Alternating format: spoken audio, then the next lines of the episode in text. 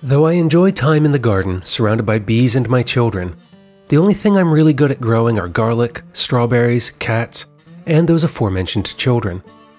If you'd like to learn more about how to shape the landscape and improve your designs, I'd like to suggest one of my friends with a wide range of hands on experience, Carl Treen of Food Forest Card Game.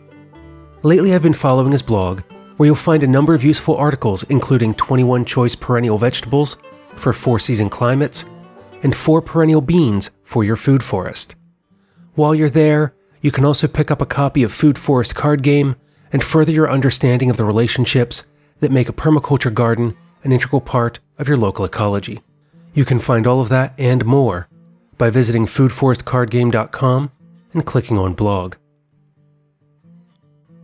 This is the Permaculture Podcast. I'm Scott Mann. My guest today is Owen Wormser. Owen is a sustainable landscape designer from Western Massachusetts and author of Lawns into Meadows Growing a Regenerative Landscape from Stonepier Press. This specialty in landscapes forms our conversation today as we discuss his design process of creating meadows. This includes using nurse crops for establishing a meadow designing with a variety of plant heights, bloom colors, and a resilient mix of species in mind, how to make meadows appear intentional as well as appealing to neighbors, using grasses as the framework that ties our design together, the role of a meadow in an ecological landscape, workhorse plants for our designs, and getting started with our own meadow. Enjoy this conversation with Owen, and I'll join you again after. Then, Owen, can you give us a bit of your biography and background? How you came to designing in the landscape and writing your new book, Lawns into Meadows? I grew up in the country. I actually grew up without electricity. So that was a really formative part of uh, my life. And where I grew up in central Maine was very rural. There weren't many people around. So I spent a lot of time outside. And um, because of not having electricity, I wasn't distracted by TV.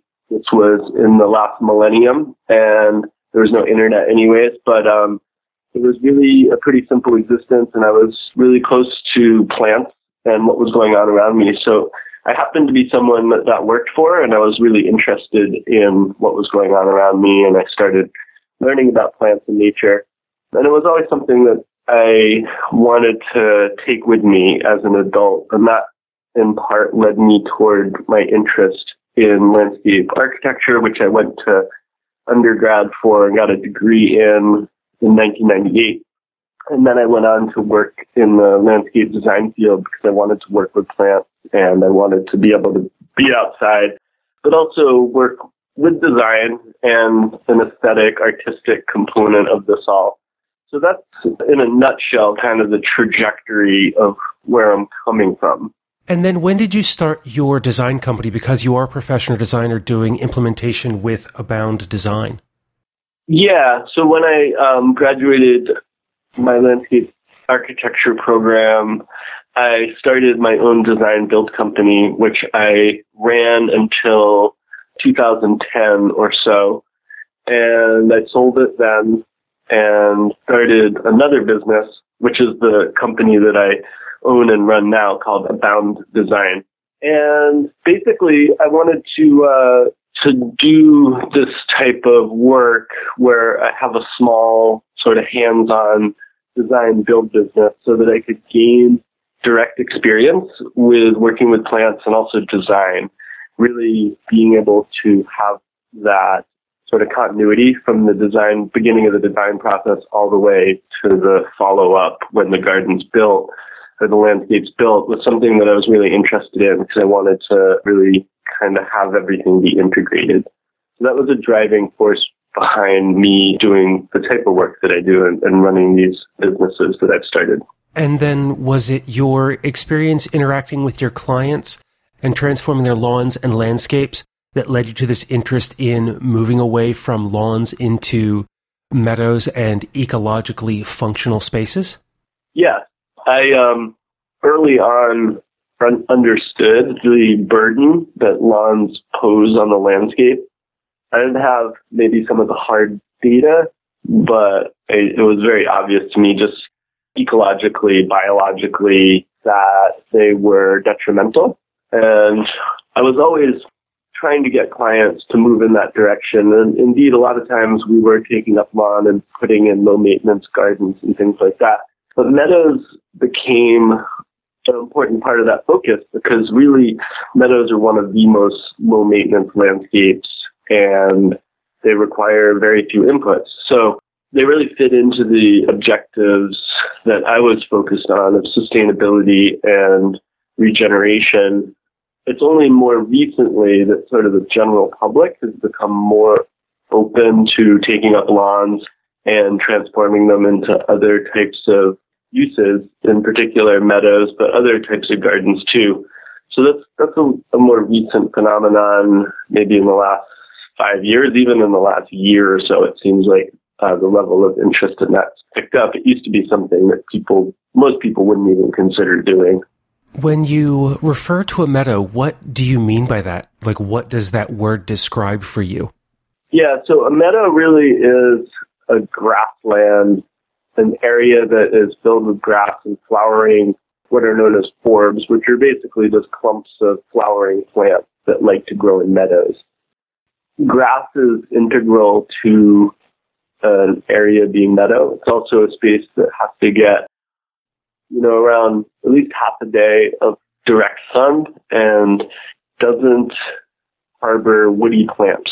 So no trees, no shrubs.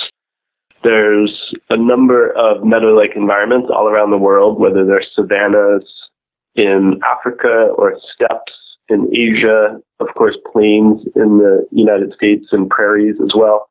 These are all meadows essentially. So they're basically grassy areas without trees or shrubs that are open and sunny. Now, when you're working with clients and looking to move a lawn to a meadow, how intentional is this process? I ask that because when I first came across this idea, probably eight or nine years ago, early in my permaculture career, the idea was that we could just leave a section of land kind of barren, unmowed, and just see what would grow up to allow the seed bank of what was there to develop. You know, mow a path around it so that your neighbors realize that this was intentional and just kind of let it go. What are you working with in order to develop meadows these days? Yeah, so the approach that you just laid out is one of the approaches that I mentioned in the book. And really, there's sort of a spectrum of possible ways to go about turning a lawn into a meadow when you live in a residential area, it is important, I think, a lot of times to kind of let people know that it is an intentional effort and to have sort of a strip that's mowed around it. A lot of times can kind of signal that. So that's, uh, I just wanted to throw that out there because that's a really good inclination on your part. But really, the approach that I espouse that gives people the most control over the end result is to actually eliminate the lawn entirely by either tilling or using solarization. Recently, I've been experimenting with using a sod cutter, removing the grass, the turf, composting it, and then tilling uh, once or twice and planting right into that. So if you get rid of the existing plants, there's a much higher probability that what you seed in will establish. There's focus for long-term sort of survivability of the meadow focus should be on perennials, particularly native perennials. They take a little bit to establish, could be like a year or two before they really start coming up. So usually it's best to put in what I call a nurse crop, uh, which is basically an annual crop that will fill out the exposed space that's been tilled or where the lawn's been removed for that first year before things really start filling out. So you're planting some biomass as a form of annual ground cover for that first year or two while your perennials establish themselves and begin to grow out and fill in that space? Exactly. And the, the nurse crop serves to protect the seedlings. They help with erosion control and they also can keep some weeds from coming back in. But um, one really important piece is that when the nurse crop establishes, it, it also covers any exposed soil in the short term. I've been experimenting with using annual flowering plants some this year, especially um, where I've been trying out things that are more temporary, like uh, poppies, to provide some color and make that first year a little bit more attractive, essentially. But many different species can be used as a nurse crop. Historically, I've used annual rye, and that's what a lot of seed providers recommend. When I had experimented with this some, I think I was using spelt because it was recommended for soils that were rather poor and could grow fairly quickly, and then be able to use that the stalks then the following year as a mulch over top of the plants. That sounds perfect. And there's a number of species that can be used. The trick really is whatever you put down initially as a nurse crop, you don't want it to grow so densely that it's going to inhibit the perennial plants in the meadow from growing. So you wouldn't be using like recommended seeding rates from your seed company, but backing that back some so that it's just kind of a, a sparse cropping to help, but not to drown out. Yeah, so depending on the species that is being used as a nurse crop, there are different rates at which it can be seeded. And I do take guidance a lot of times, particularly to figure out the volume of seed, because that really determines relative to the area the rate of coverage. And it's going to vary relative to the nurse crop you're using, but also when you're planting the perennial seeds. It varies plant to plant. They have different germination rates and they have different weights and different sizes. And so there's a whole level of complexity that unless you work at that particular seed house, you don't really have that information because it's going to vary from seed house to seed house because the seeds are collected in different places. So I, I lean on them for that information as well. So that's as you're developing this idea of a specific meadow, working with the different companies that you're purchasing seed from to develop a comprehensive plan for what this is going to look like not only as you're planting those annuals, but also filling in perennials and getting kind of a trajectory for where you'll be going over the first year of installation and those to follow? So there's a couple sort of nuances to this in regard to using annual flowering plants for that first year. Historically, like in the 80s and 90s, early 90s, annual meadows were a bit of a fad. And a lot of people ended up being really disappointed because a lot of the general public doesn't necessarily understand the differences between annuals and perennials in any great detail. And so people kind of expected the annuals to self seed or come back. And a lot of times they didn't. So on the other hand, meadows that are really long lasting and have a lot of ecological value and provide beauty for decades, they're always made of comprised of perennial plants. So there's sort of a never the twain shall meet sort of approach um, in terms of seeding in meadows, I'm finding and experimenting with the possibility that both of those work well in conjunction with each other. And so that's an approach that I think is, is very much worth investigating further. Similarly, another nuance to the whole thing is that in terms of the designing of the actual seed mix itself, because that's what ends up really creating the design of the meadow, because the seeds are being dispersed throughout and how they sprout and what sprouts and how they fill out is what determines the end result. So I try to do as much of that, um, figure out as much of that on my own as possible. I start by using the process of elimination that begins with assessing the site and making sure that I have a clear understanding of the site. And this is easily the most important part you need to understand the site well so that you can match the species to those conditions so that they're happy to live there and they establish and continue to thrive there. If they're not happy with the site, seeds can be kind of fickle and they won't necessarily do anything. So I try to match the species that I choose to the site conditions and then I also add other layers that are design considerations such as height I don't want to use plants that are going to be overly aggressive. There's a few species sometimes that are like that. I also want color that's going to be be blooming, so there's flowers blooming throughout the course of the season. And I usually it's important to have a certain volume of grasses in a meadow too, because that's what creates the meadow look and keeps it from being too bulky when all the flowers go by and there's dead heads. So I'm using uh, a lot of those sort of principles to determine what seeds I'm actually putting in the mix. So then I'll put together a list and then I run that by my seed provider, and they're going to tell me sometimes that maybe some aren't available, and I have to decide on whether I'm going to try to get them from somewhere else or not.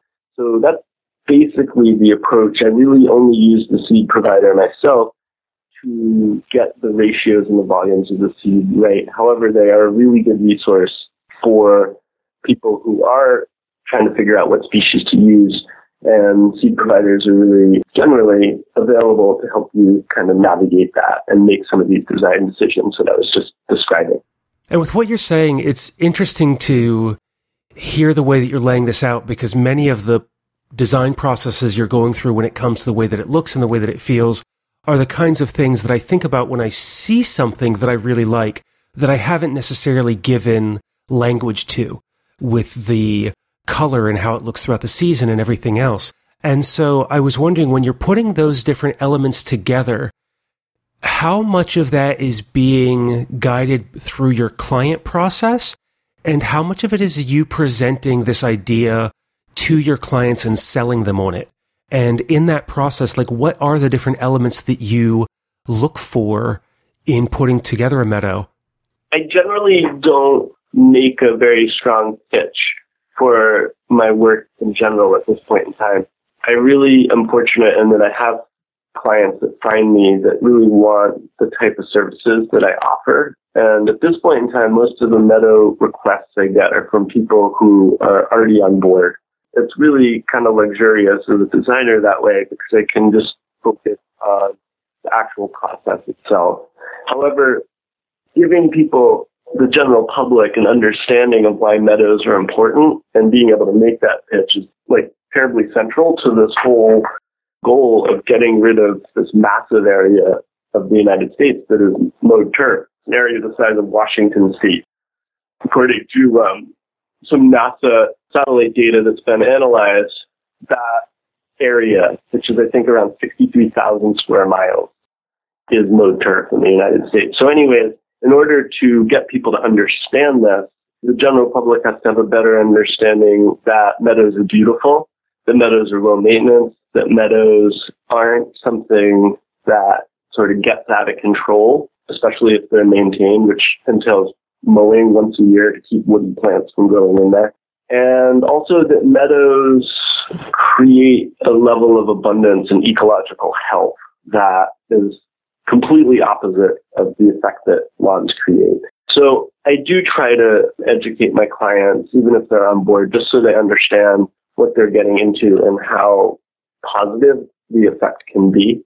Could you expand on what the design elements are that you're looking to implement overall with a meadow? So, my goal generally is to create something that is able to be self sustaining as much as possible. So that means something that can regenerate itself either by spreading through runners or seed, something that is able to exist without fertilizer or water, which is pretty easy with meadows because they're very, very tough and don't need that sort of thing. But also something that is going to live in harmony with itself, meaning that all the species that I use aren't going to, no one species is going to dominate. So I try to focus on plants that are a certain height. If they're too tall, then it's hard to look out over a meadow and it can be a little bit too much to take in, especially if it's over four or five feet tall. And then if they're too short, they don't necessarily read the way we expect a meadow to read visually. So I'm usually shooting for something that's around two to four feet in height I am focusing on getting a range of flowering times starting in the spring, ending in the fall. I'm trying to have two to four, maybe sometimes five grass species that are going to be able to support themselves. And that's an aspect of the self-sustaining part that I try to use plants that don't flop over too easily. And so certain plants that aren't rigid or prone to that, I generally avoid client consideration is a big part of it. Sometimes people don't like certain colors or they prefer certain colors or they, you know, they just want to focus on white or whatever it might be. And that's often a, major design component as well. So really I'm sort of stacking um, almost like layers over each other. And that's sort of a process of elimination that I use in selecting species. And that's that's basically how I end up with the final plant list and the final design that I'm working with. As permaculture practitioners, a lot of times we're trying to move a landscape through succession to the forest. But I think about conversations I've had with people like Bern Sweeney from the Stroud Water Research Institute that, that one of the things we can do to protect our waterways is to have meadows and grasslands before we reach our forested sections. And the way that we can work on kind of arresting succession with a meadow can create a great deal of functionality within our landscape, particularly for our pollinators as we look at things like monarch butterflies and bees, the role that a meadow can have in this process. Also, for folks who aren't necessarily really big on growing a food garden or wanting large plants, the role the meadow can have in the landscape. What you're describing is um, is really well laid out in that a meadow is essentially an arrested landscape that um, is sort of a pause on the in the direction towards succession and forest establishing. But I think it's important to look at each landscape on its own merit and under its own circumstances. And some landscapes lend themselves to the creation of forest and food forests and um, woody plants more than others. And in residential settings, a lot of times it can be nice to have open space. And the thing with meadows also that you allude to is that they're incredibly easy to take care of and not as complex. Once they're in, they're in. Whereas a food forest or something in that direction can take a certain level of nuance and skill to be able to design and create over time too. One really important fact that I think people should consider when they're thinking about this subject is that meadows have been shown to be incredibly effective at sinking carbon. And so this is a solution that people can use in their own yard that doesn't necessarily involve a lot of effort, doesn't involve a big investment. And once a meadow is established, those meadow plants, a lot of them have very deep roots. And because they're not woody plants, they don't really store the carbon that they inhale as carbon dioxide and break down. They don't store that in their trunks or their limbs like trees do, they send most of it into the ground, which then goes to, towards feeding microbes and mycelium in the ground, and, and large amounts of carbon end up sequestered in the soil. There's not a lot of studies done on this, but the ones that have been done uh, clearly show that, that there's a massive ability to sequester carbon. So this is a really wonderful approach for people in a residential setting to have a positive impact on the ecosystem that way. But then also, as you alluded to, Scott, pollinators and wildlife benefits enormously from the presence of meadows. And it's a pretty wide sort of spectrum of animals that benefit from meadows, pretty much all of them because they bring in insects, insects bring in birds, and also the seeds from the meadows bring in birds and small rodents, and then predators show up, and they're really sort of a foundation that the food chain relies on.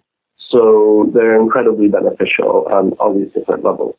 And I would like to backtrack a little to what you were saying about the plants that go into your meadow designs. And you mentioned grasses. How do the grasses that you're selecting for a meadow differ from what someone might already have in their lawn because of, as you mentioned earlier, about pulling up turf and tilling and working in compost and all of this other material to kind of restore the landscape away from lawn. How does this vary from what we might already have there?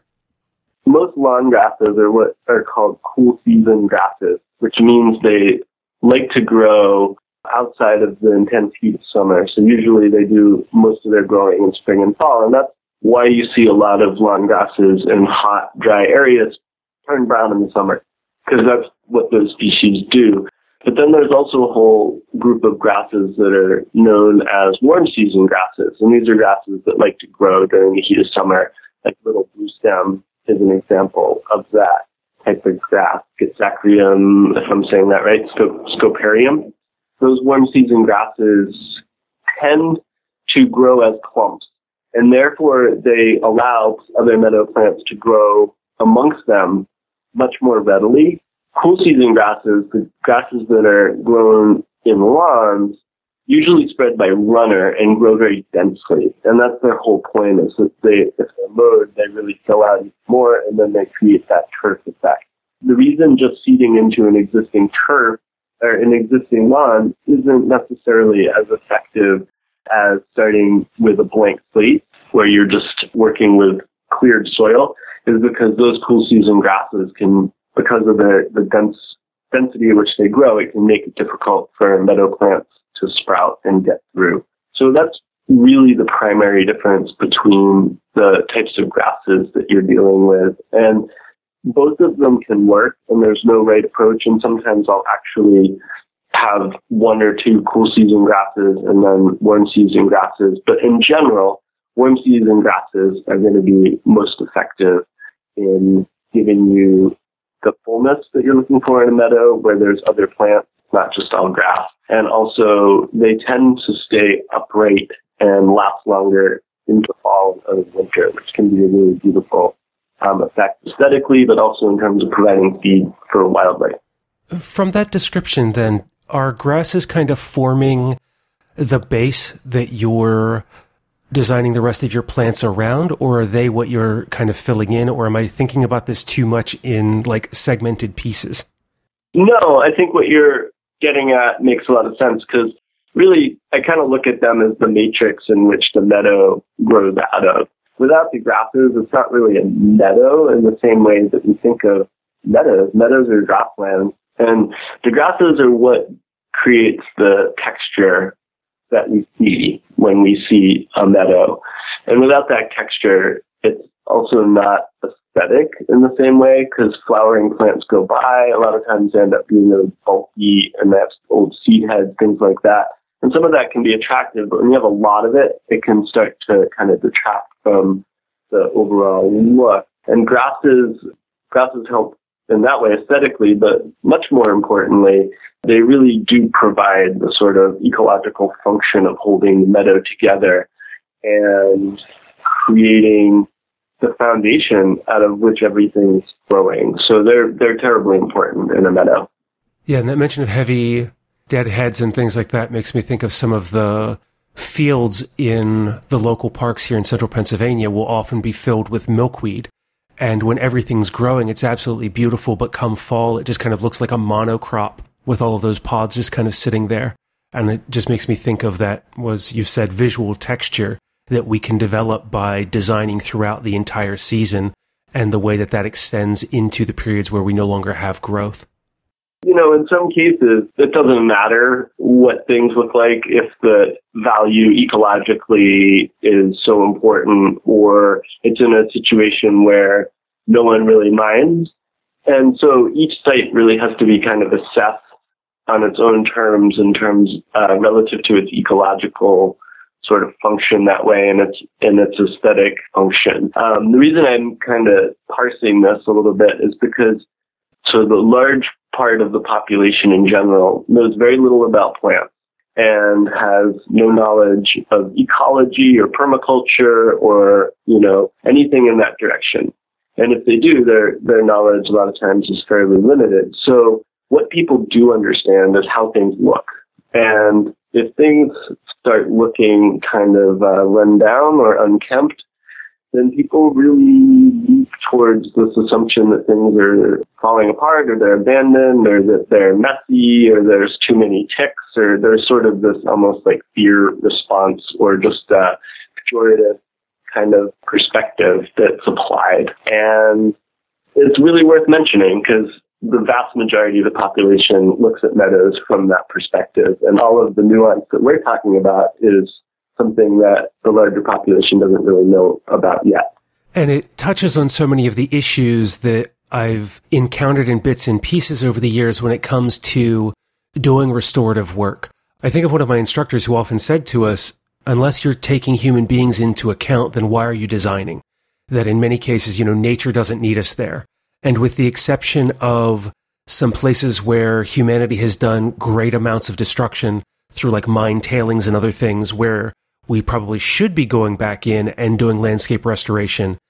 That most of our work, however, is to meet human needs in some form, whether it's aesthetic or for food value or something like that. So having these kinds of conversations and touching those on those elements makes sense in that regard. And I also think about like all the weed ordinances and all these other pieces that I've encountered that can make doing this kind of work very difficult. But if you have a pleasing garden, you have a couple signs out that talk about how they're supporting pollinators or like some of the um, habitat restoration programs that you, that you can get certificates for for your garden, that by going through those processes, they allow us to do this restorative work in a way that is not only appealing, but also gets buy in then from our neighbors and our community. Yeah, that's really well said. And education and outreach is probably as important as anything in regard to getting this idea of meadows out into the world, that we can have meadows instead of lawns. Really, people don't know much about this at all. And there's this habituated acceptance of lawns. So even people who kind of intuit or understand on some level that lawns aren't that great, they're used to them and they're considered normal. And there, in many cases, there's ordinances or prohibitions on even getting rid of your lawn and putting in a meadow. Even when you can, a lot of times it will bring sort of nastiness in your direction. People can have a really difficult time in uh, neighborhoods where they do this sort of thing and people can give them a hard time. So signage, education, those things go a very long way, but also aesthetics. And I couldn't agree more in terms of what you were saying about designing for humans. But I really want to say that as a designer, I, I also believe that, and I think this is sort of uh, included in, in what you were what you were presenting, but I just want to say explicitly that I feel it's possible to really hit all of the check boxes. So I'm thinking of pollinators and I'm thinking of all the different animals that might use a meadow but I'm also thinking of the client and their preferences, and on top of that, the general public and what they might think. And with good design, all those check boxes can be checked. And that takes me back to the thoughts of permaculture design and how, as we use these ideas and really apply the ethics and develop principles in the spaces and landscape where we are, that we can be taking into consideration our personal needs, the impacts on those folks around us, and on the other than human as well, and be able to pull all this together into something that is deeply meaningful, valuable, and has an impact on everyone who's touched by it.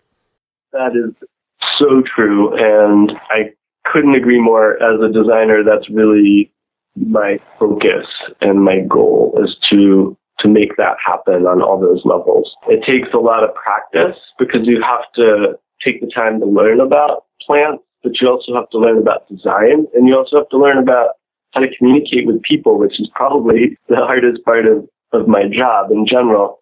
Not that my clients are difficult ever because they're lovely, but just being able to convey some of these understandings and details. There's so many different layers and levels to it. And to be able to work with the client and also the public to make everything happen takes a lot of communication skill. So there's all these different levels that are part of the design process that are very important and add up to being able to check all those boxes. What are some of the plants that you're really focusing on and have a lot of joy and interest in working with when you're putting together meadows? There's um, there's a number of plants that kind of end up being workhorse plants at least east of the Rockies because it's a little bit different on the West Coast, but there's also parallel species that fall into that category there. And I tend to focus on them pretty regularly with meadows because they kind of do everything that we need them to do. I actually profile 21 of them in Lawns into Meadows for the reasons that I'm saying, because they're really good starting points and sort of foundational plants. But one of the grasses that I use a lot in drier conditions is little blue stem. Little blue stem is a really beautiful grass. It's very tough. It can take drought and it grows amongst everything else really well. And it has a beautiful effect in the light. It stays upright into the winter and has this beautiful color. So that's a grass that I use a decent amount. In wetter settings or where there's a little bit more moisture, a lot of times I'll be using Panicum virgatum, which is switchgrass.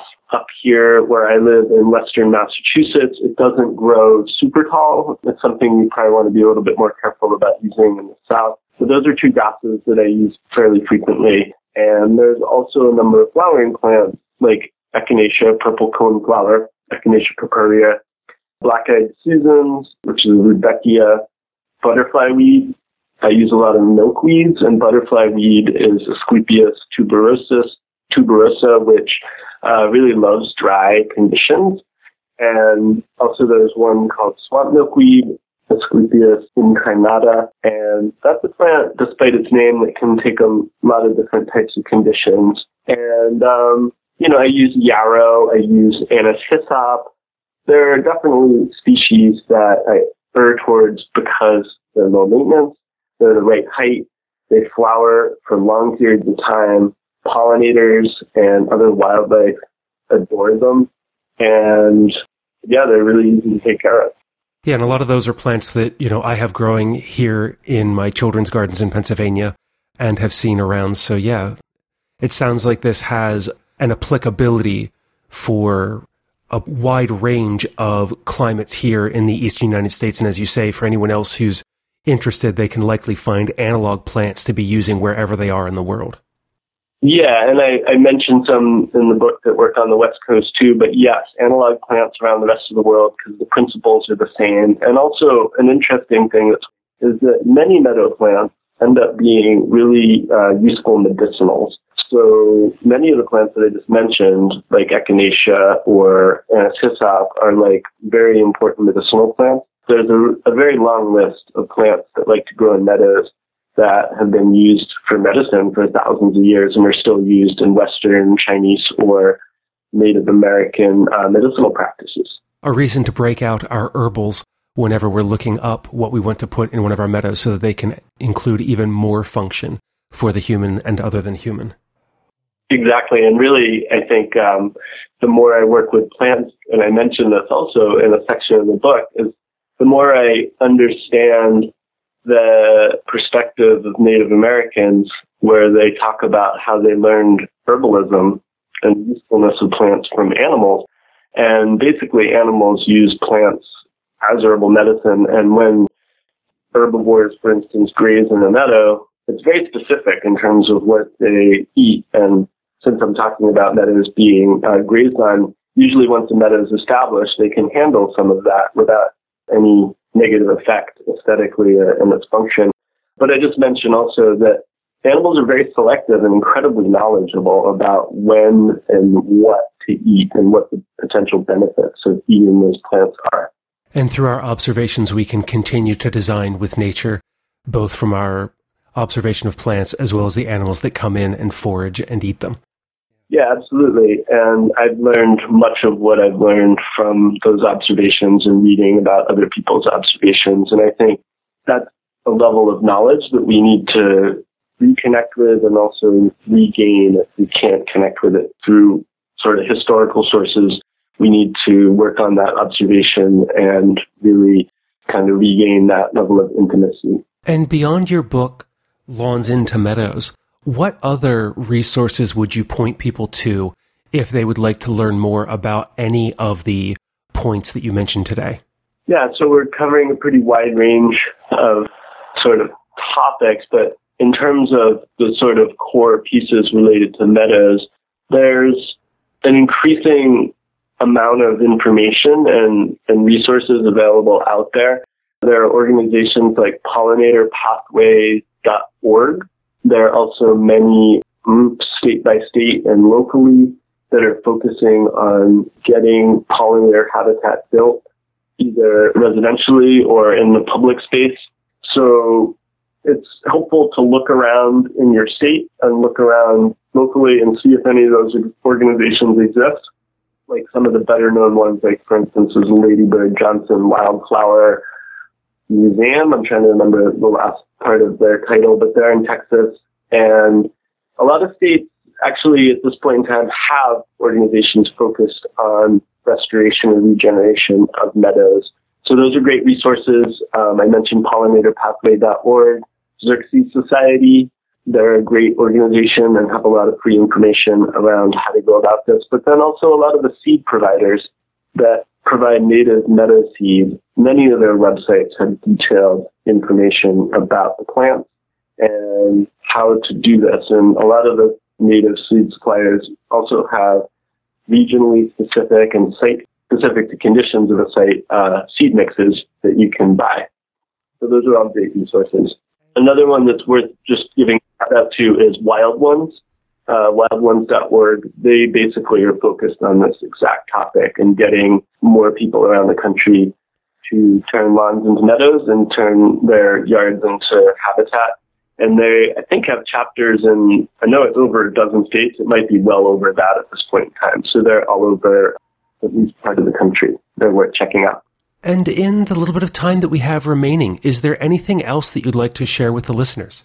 Yeah, I think um, it's easy to be discouraged by sort of the the weight of the world, so to speak, and the ecological and political situations that we find ourselves in. Particularly, I mean, it's such a vast list of those problems, but since we're focused on sort of ecological and landscape matters here, that side of things alone is is pretty upsetting a lot of times in terms of the amount of habitat destruction and just where we've ended up in general. That we have an area the size of Washington State that is mowed grass, most of which doesn't doesn't even ever get used um, in this country. So um, it's easy to be discouraged, but we got here by, you know, a thousand cuts, literally cutting down tree by tree.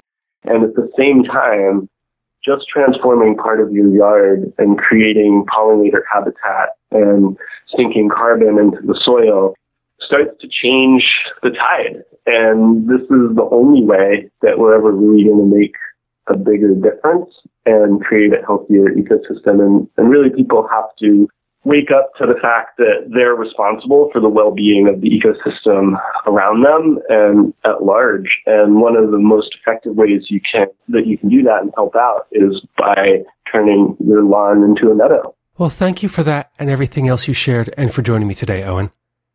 Oh, thanks so much for having me, Scott. It's a pleasure to talk about this stuff. And that was Owen Wormser. Find out more about him and his work at abounddesign.com and his book Lawns into Meadows at stonepierpress.org. As permaculture practitioners, establishing meadows can form an important part of our design toolkit. We can leave an area barren, but intentionally tend it around to allow the seed bank to grow up, and then select from the species that arise as the base for a meadow, or we can choose what to leave intact as we establish a food forest or design around our garden paths.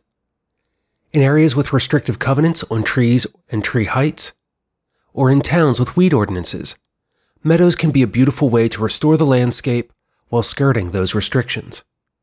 If we live along waterways, or are farmers trying to reduce the total daily load from runoff and fertilizer, and further reduce topsoil losses, buffer strips of meadows along our streams and rivers can improve water conditions while saving our earth.